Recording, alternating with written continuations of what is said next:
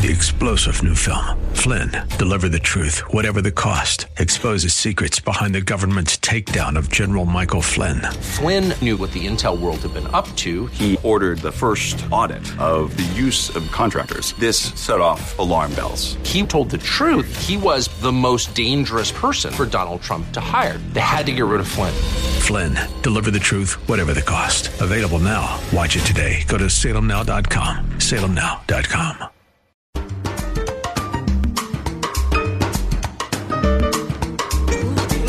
It's time for counterculture.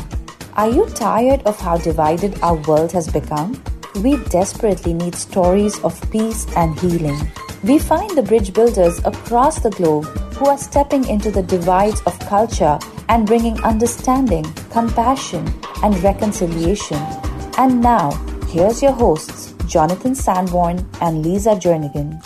And hello again. Thank you so much to tuning into Counterculture. I'm your host, Jonathan Sanborn. And I would turn to my right and I would say, and this is Lisa, but Lisa's not here. Uh, it's, it's, I, I'm half a man. My amazing co-host is, as, as usual, traveling to someplace important. That, that gal is connected and she's, she's makes the show great and thankful for her. But I think I know how to handle things, and I'm we're here in studio. I'm I'm thrilled because not only I love when a guests aren't calling in when they're actually here in person, because I get to see them bob their heads during the opening music, and that's always a good sign. I feel I feel a, a sense of connection. So we have today Jennifer Evans. Thank you so much. Thanks for having me. So glad you took the time out of your busy life, and so Jennifer's a big deal. Mm. She's she's done. No, I'm just kidding. But, yes, she is. But she is. But Jesus is. is the big deal. Jesus is a big deal. I know. That's great. Jennifer. So we actually have never met before, but but we've been friends through mutual contacts on social media.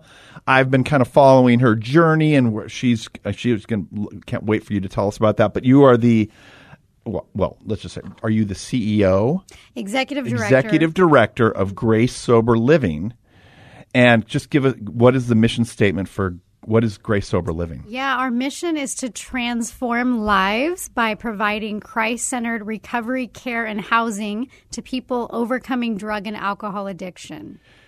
Fantastic. Because th- that's a very relevant topic for just about everyone because even if, if our list you know if you're a listener maybe that doesn't relate directly to you but chances are you know someone who in their either in their journey or currently has some form of addiction we live in an addictive society.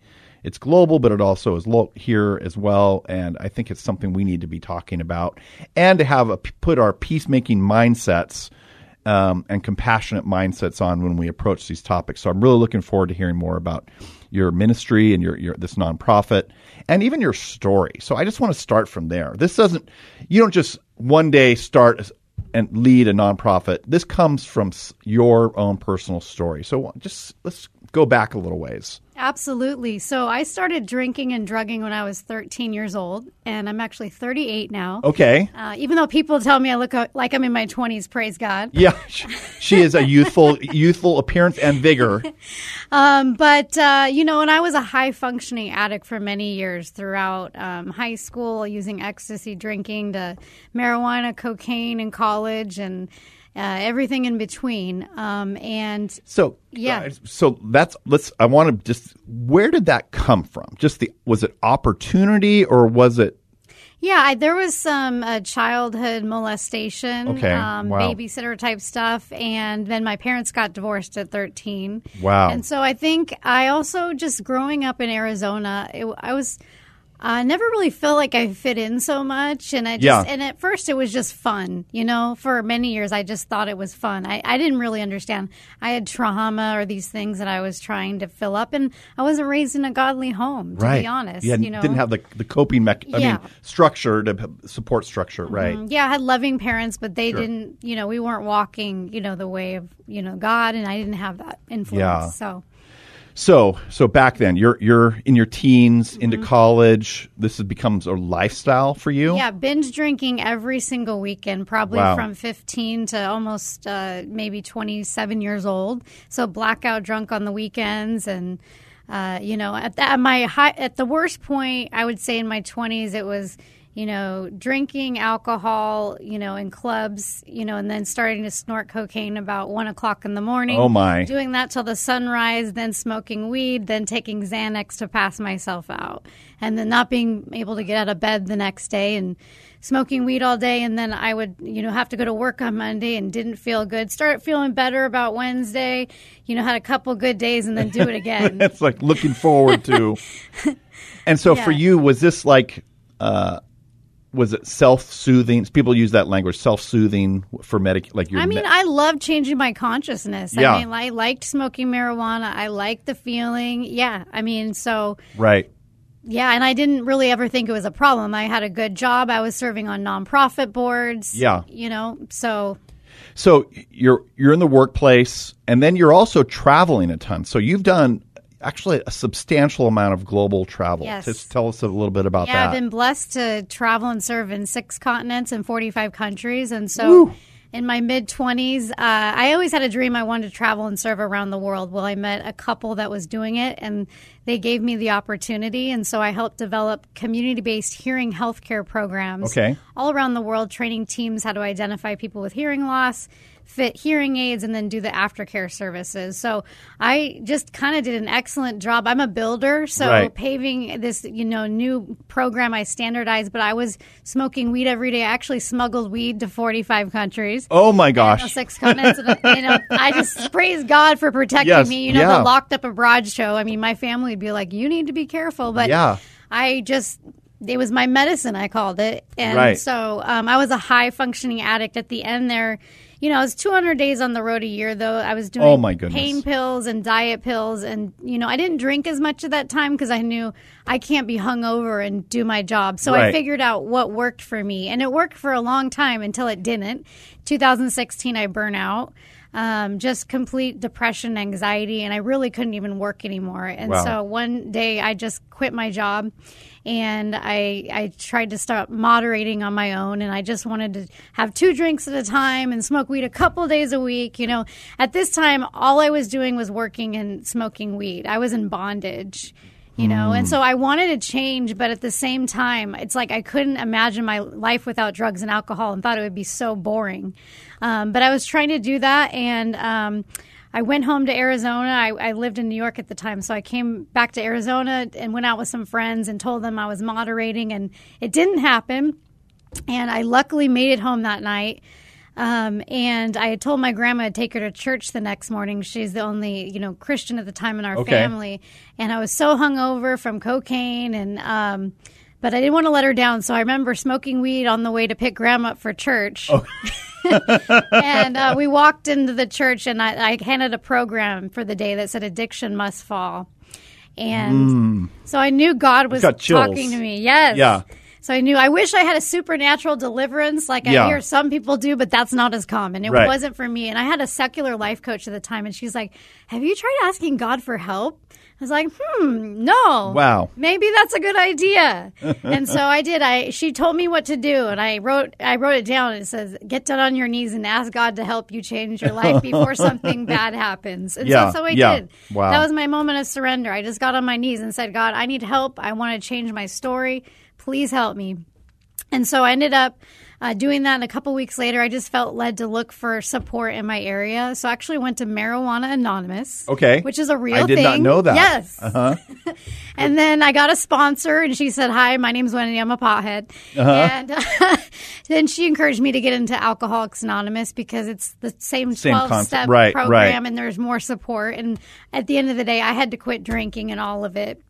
Um, so I went through the program and I had the the so-called spiritual experience you have within a couple weeks, where I the bondage of to use was gone. You know, I didn't Mm. want to go at first, just so anybody. I like I'm not like these people. I'm never going back the Right. first few times, but You thought that at, when you I first did. couple, yeah. And um, but my sponsor said, look, if you want to get sober, you got to do what the people have done before you have Yeah. done it. You got to surrender to the process. So I finally said, okay, I'm going to do it, and I did, and the bondage was gone. Praise God. But then I was still really struggling with Mm-hmm. anxiety and depression. And mental health is something I still struggle with today. Sure. That, Yeah. Um, but uh, so I just knew there, you know, I was like, oh, I'm sober, but this life sucks, especially feeling emotions from trauma and all these things that you've been masking for right. years. Yeah. Wow. So I ended up um, getting invited to a women's leadership conference in Austin, Texas. There was 11 women and myself, and I get there, and all these women are just joyful and successful, and I wanted what they had, and I'm like, "What's going on?" And I come to find out. They're high on the Holy Spirit. That's what I like to say. um, and so, uh, you know, but at this time I was like, don't talk to me about Jesus. I would tell my grandma, don't talk to me about the Bible. You know, I was like anti. Okay. Right. I right. was into wow. New Age and all this stuff, and you know, um, but at this time, the women just started really loving up on me, and they were Mm-hmm. showing me the love of God, and they just encouraged me. Why don't you? You know, I knew there had to be something more. Yeah. You know, and they said, why don't you just open your heart? Jesus is not afraid of your questions, and ask him your questions, and ask him to re- reveal himself to you. So I decided, okay, I guess I have nothing to lose. Right. Sure. So I did that. I started um, to to open the Bible for the first time, I guess, in my life. Really, I'd gone to you know 18 years of um, you know Catholic. I was a Catholic, and I did believe in God. But uh, and there are Catholics that do read their Bible, so please don't get me wrong. But at my church, we didn't. Right. Right. And I never really heard the true message of the gospel. So I asked Jesus to reveal himself to me. And two months later, I was on a trip to Ireland and I was um, getting off the plane in Dublin. And there was a couple sitting across the aisle from me. And a woman reached up for her bag and said to her hus- husband, Is this your bag? And then she looked at me and said, Or is this this little child's bag? And I was like, Excuse me? you know, do you want to say I'm cute and young or something? Well, yeah, But what's no, going- yeah. It wasn't anything like that. It was like, she goes, honey, you just look like a little child.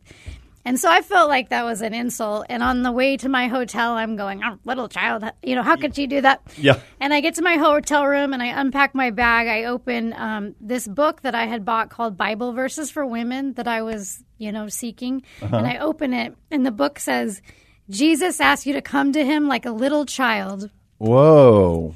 And then the scripture, Matthew ten fifteen, verily I say to you, unless you humble yourself like a little child, you'll by no means enter the kingdom of God. So I knew Jesus was real. He was talking to me, and that's what really started my journey.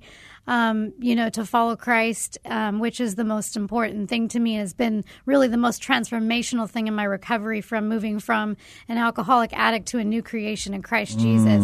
But I really had to go through the process of saying, what is Jesus Christ as your Savior?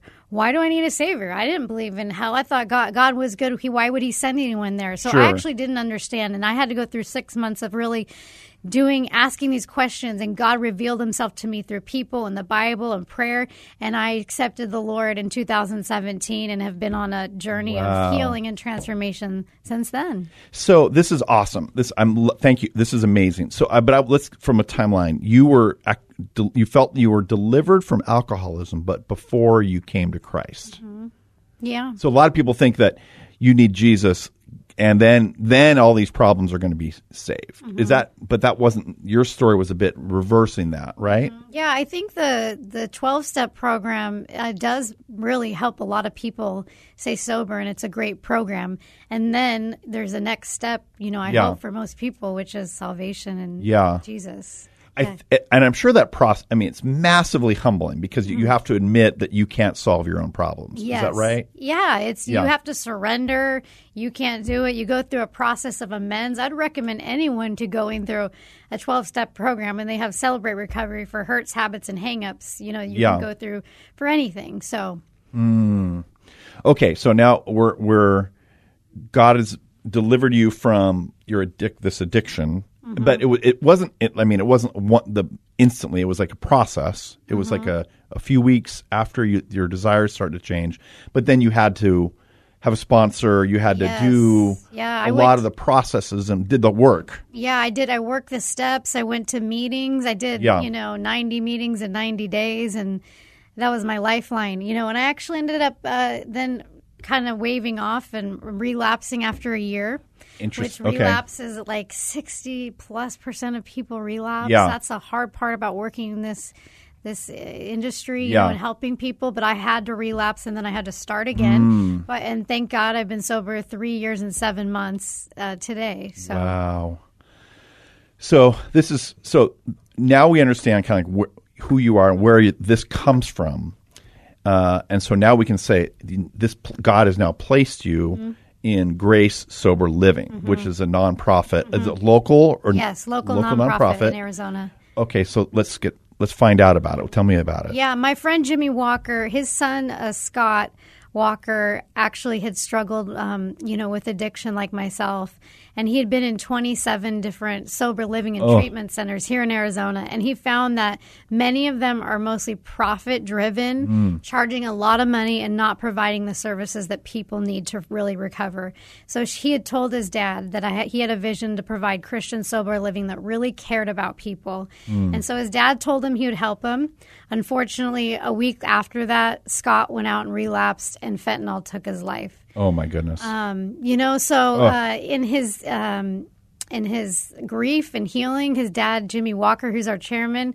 Um, decided that he wanted to fulfill Scott's vision, but then you know the Lord helped him took it took take it a little bit farther, and so our vision is 27 homes by 20 2030.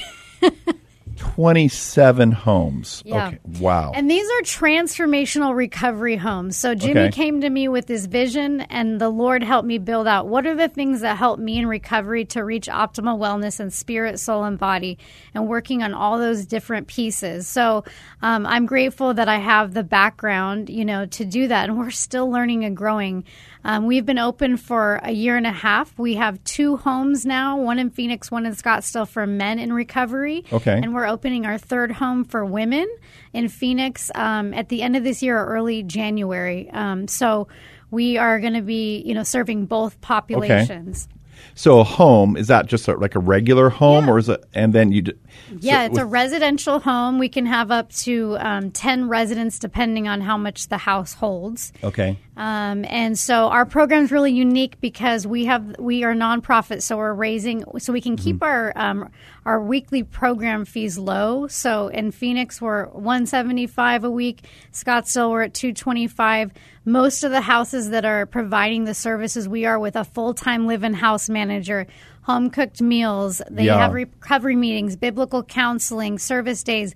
They're charging upwards to twenty five hundred plus a month. Yeah. and people can't afford that or their parents are paying it and then they're not really teaching that person to get on their own feet and so i really love that we have this model that mm. you know we're really providing a platform we're a step two we're not a detox we're not a treatment. We, we really are partnering with different treatment centers and programs for us to be the next step after they get in treatment. Okay. If they go through our program for six months and are successful, we save about 20% of their fees and we'll give them a a $1,000 scholarship to get into their next step housing. Okay. So this is uh, so they they've and okay. So what is the dynamics or the demographics for the people coming to your homes? Mm-hmm. It's people that are at least 30 days sober and they're ready to transform their lives. We are a Christ centered home, so most people believe in Jesus or have a background in. If they They know that going in. Yeah, if they didn't and they were open to going to church and opening their heart and they were a good fit, then we would let them in. Right. Um, but yeah, so we're not, you know, we're not targeting a specific demographic. You know, eighteen to I'd say seventy, but it's really people Right. who can work. They we we um, if they don't have a job when they come in, we help them to get one within three weeks. So Yeah. it's a working home. It's people who are rebuilding their lives to sustain sobriety, but find their Mm. God given purpose. And we are we're seeing transformation. We're seeing families restored, Mm. people um, going to school, going toward careers they want. That's the ultimate goal for this to be a stepping stone. Um, you know, to have a successful life. Do, so there's a couple different things that when I think of like a home like this, one would be you're emphasizing, you're showing a spiritual life, like Mm-hmm. this is a spiritual journey, and you, you make it front and center. We're Christian. We're approaching this from a Christian sense, and the other is we're also a center, and we we also value science and modern medicine. Mm-hmm. So how do you balance those two in your mind? Do they you one is really important or one is secondary? To tell me Mm-hmm. That's does such that- a great question because there's so many disparate perspectives in this field. Right. And uh, I'm not an expert. All I know is that Jesus is the way. Yeah. But also, um, I'm someone who struggles to. I, I like to. I'm claiming my healing, so I'm, Yeah. I'm careful with my words. But from time to time, I struggle with anxiety, and I still am on medication for anti-anxiety and depression. Mm-hmm, Um, you know, because I understand. Like I've spent so many years abusing my mind, and you know, Yeah. those you, it, your chemicals change in your brain. Right. You know, and it takes time. So if people need to be on something to help them, you know, to stay sober, then we're going to say you need to work with your medical professional to do what you need to do. Right. There are now, you know, um, medications that they put people on to get off, um, you know, different opioids and stuff like Suboxone, and Yeah. we feel like those can be helpful for a period of time, but they're not like the answer. It The is a band aid. right. So we ask them to work with their um, their doctor to get off, you know, Mm. in 60 days if they can, within coming in if that's part of their treatment plan. So Okay. we're not medical professionals, but we require them to work with a doctor okay. while they're in the home. and because I I do there are some schools of thought who think that's you know like you that's you're not lacking you're lacking faith if you Mm-hmm. take medicine and we just need like you said people just need Jesus and then they're going to be healed Mm-hmm. and there's other people say it's always chemical and if we don't and spiritual things are sort of secondary but you're saying both are really important We are. That's kind of our take, and because there's some Christian programs that say AA is not Christian, and we don't do that. And so we're like, hey, we know the 12 steps works. Yeah. And if they're not sober, then they're not going to be able to follow Jesus. So Right. we pretty much we create individual recovery care plans when they come in the homes and say, what are you doing now? What's working for you? If they're working. AA, then they can continue to do that, and we're going to help them grow in the Lord. Right. So we No, are right. working with each person individually to help them stay sober and get, you know, do short term and long term goals. How do we help them get from where they are Mm. to where they want to be? So having I've been on, have the show for a couple, you know, a few years, and there does seem to be a God theme here, and that God uses our pain or our suffering to be that that then becomes uh, the opportunity to bring healing to the lives of others. Mm. And so that that wounded healer mentality I see over and over again. Those who are really effective and doing great things for the kingdom, very often it so ties into their own story mm. of healing. And I just, you know, I'm always blown away when I hear that. It's like that is so God to mm-hmm. use to transform that pain and suffering that you went through, mm. and then now you're bringing that same light to the lives of other people. Yes. I love it. That, that's my hope, and that I can resonate with them because I've been through it. Right. know? So I'm glad God is using my story to help other people overcome. So, are, this, might sound weird. Do you feel like you're cured? I love that question. Um, I don't claim my identity as an alcoholic addict. Yeah. And I don't teach our residents either. I just Yeah. imagine as Jesus sitting on the right hand of the Father, you know, um, and looking down and me going, I'm an alcoholic addict. I'm sorry, but I just, Right. I go, no, I'm a new creation in Christ Jesus. I'm going to claim those things because Right. I, the, the Bible says, you know, Proverbs eighteen twenty one, death and life is in the power of the tongue, you know, Mm-hmm. and it says we are a new creation. So for me, I'm not going to claim that. Um, do I still struggle with things? Yes. Right. And also, the word says that if we're going to boast anything, boast in our weaknesses. Yeah. So I tell the guys if they feel like they want to say that, I'm not going to condemn them. Right. But I'm going to share with them where I'm at, and and, you know, and I'm not because I feel like you can go, oh well, I'm an alcoholic addict, and then you re, you know you relapse, Right. and you're like kind of blaming it when really we have a responsibility Right. in all this. But do I know the, the answer? I just tell people, I don't know. I'm still exploring it because now that I'm going to um, building relationships with treatment centers and things, people are asking me these questions. Is addiction a sin or is addiction a disease? And maybe it's both. Yeah, I'm not right. the expert. All I know is I need God. Yeah. And, if, yes. and Yeah. He's the answer. right. We're all sinners saved by God's grace, Yes. but we can become new creations. Yes. And I view other, yeah, fantastic lens. So as we wrap up our show, just like how can our listeners connect to the work that you're doing? So, in two ways. One, maybe there, there's maybe there's an you know or you are have some addiction or you know, um, you know someone. And secondly, just to help out, you know, Yeah, we have homes, so we um, are just praying for the people that are ready for what we have. Um, we have more beds open right now. So at gracesoberliving.org. Um, and if you want to support our program on there, um, I'm launching a, a Grace Givers monthly donor program for twenty seven dollars a month. That you can Why support 27? Because our goal is twenty seven homes by Ah, twenty thirty. got it. Okay. To help us provide, you know, c- the services that we need because our rates are so low. We're always going to be, you know, uh, having to raise money to support what we're doing. So, uh, yeah, gracesoberliving.org. Mm. All of our information is on the website on how to um, reach out to us. Jennifer, this has been a fantastic conversation. GraceSoberLiving.org Mm-hmm. if, to find out more. This you've been, you've blessed me. You've blessed, I'm sure, many people. Thank you for sharing your story and the, for the incredible work that you're doing. Thank you so much, Jonathan. God bless. God bless. Thank you for listening today. Counterculture is made possible by Amplify Peace, educating, immersing, training, and launching peacemakers to build united communities. Three star general Michael J. Flynn, head of the Pentagon Intelligence Agency, knew all the government's dirty secrets. He was one of the most respected generals in the military. Flynn knew what the intel world had been up to. He understood its funding. He ordered the first audit of the use of contractors. This set off alarm bells. The explosive new documentary, Flynn, Deliver the Truth, Whatever the Cost, uncovers the facts behind this scandal. Flynn told the truth. He was the most dangerous person for Donald Trump to hire. I find out the worst enemy that I'm going to face in my life is right here in America. They took my assessment and they wanted me to change it. And I was like, I'm not changing it. They had to get rid of Flynn. With in depth interviews, archival footage, and never before seen personal records of the man behind the headlines. I just felt like I was drowning. Flynn, Deliver the Truth, Whatever the Cost. Available now. Watch it today. Go to salemnow.com. Salemnow.com.